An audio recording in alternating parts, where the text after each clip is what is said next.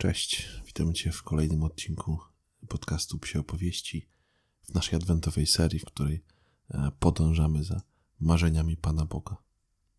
Dzisiejszy fragment pochodzi z Księgi Zajasza z rozdziału 61, wersety od 1 do 2a i od 10 do 11. Posłuchajmy. Duch Pana Boga nade mną, bo Pan mnie namaścił.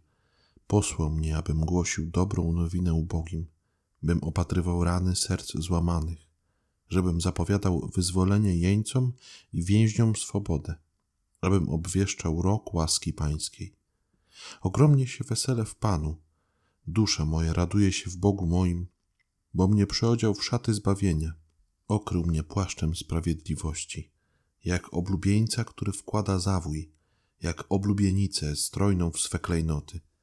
Zaiste jak ziemia wydaje swe plony, jak ogród rozplenia swe zasiewy, tak Pan Bóg sprawi, że się rozpleni sprawiedliwość i chwała wobec wszystkich narodów. Myślę, że ten tekst jest bardzo znany, bo też jest bardzo często czytany. To jest, to jest proroctwo, które odnosi się także do Chrystusa. Ale zobaczcie, co można zrobić, kiedy odwróci się te dwa akapity, bo tekst praktycznie jest przedzielony, mówię, powiedzmy, mniej więcej na pół.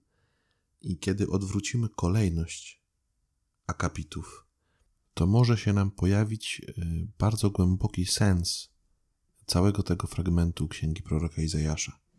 Bo osoba, która mówi w tym tekście, e, najpierw weseli się w Panu, najpierw jej, jego dusza raduje się w jego Bogu, bo przyodział go szatami zbawienia, bo okrył go płaszczem sprawiedliwości, jak oblubieńca i jak oblubienicę. I jak ziemia wydaje swe plony, tak ogród rozplenia swe zasiewy, tak Pan Bóg sprawi, że się rozpleni sprawiedliwość i chwała wobec narodów. Dlatego duch Pana Boga nade mną, bo Pan mnie namaścił. Dlatego On mnie posłał, mówi y, podmiot w tym tekście.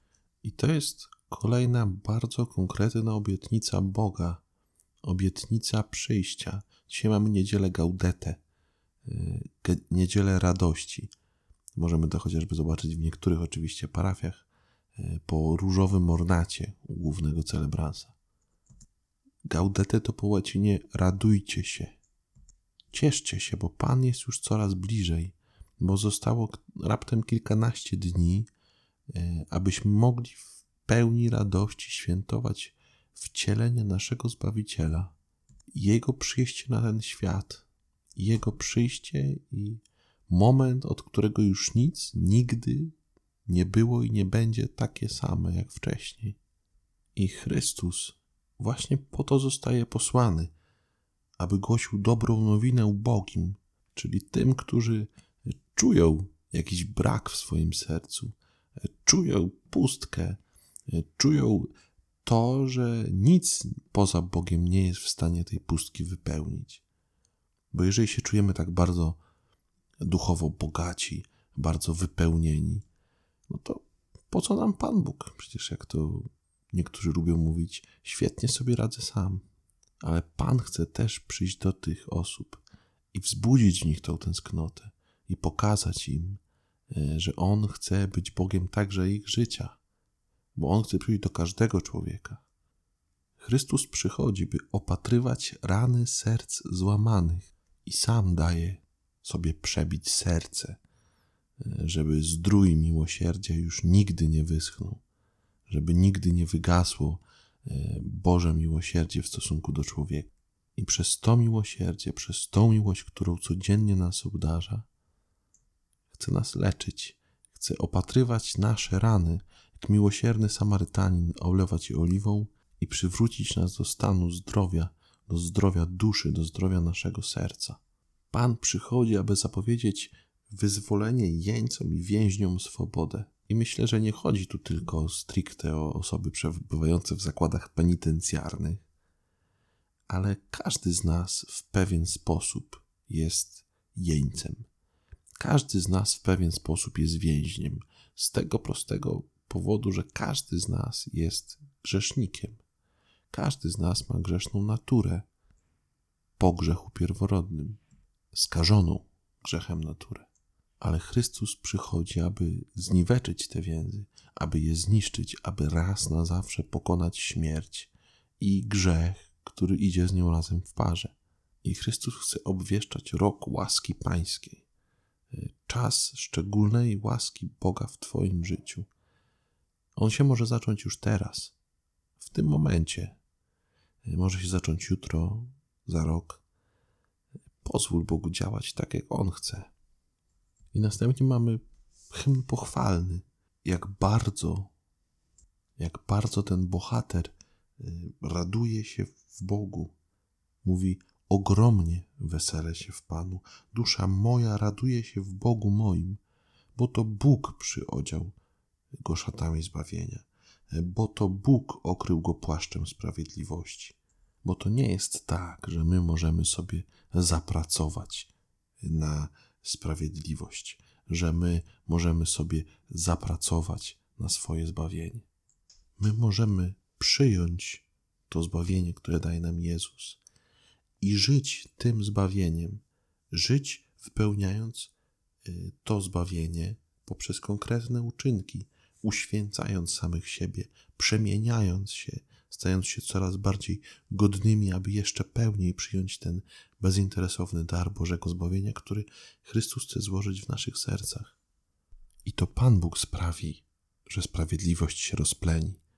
To On sprawi, że y, chwała wobec wszystkich narodów się objawi.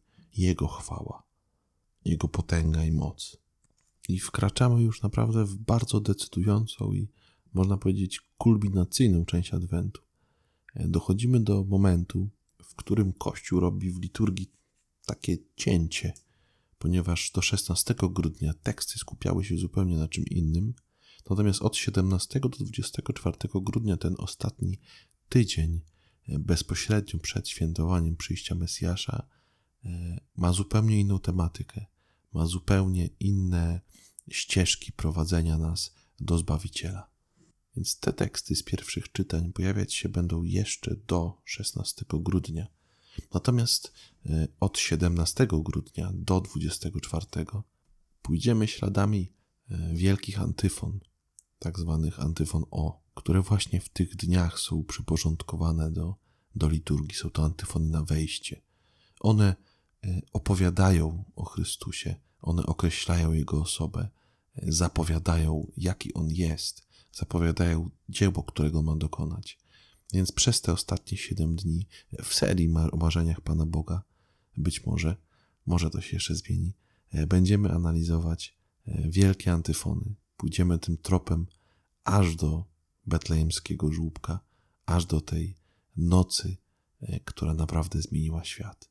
Więc zapraszam Cię, abyś kontynuował ze mną tą wędrówkę jeśli uważasz to za słuszne, to proszę, abyś udostępnił ten odcinek, podał dalej.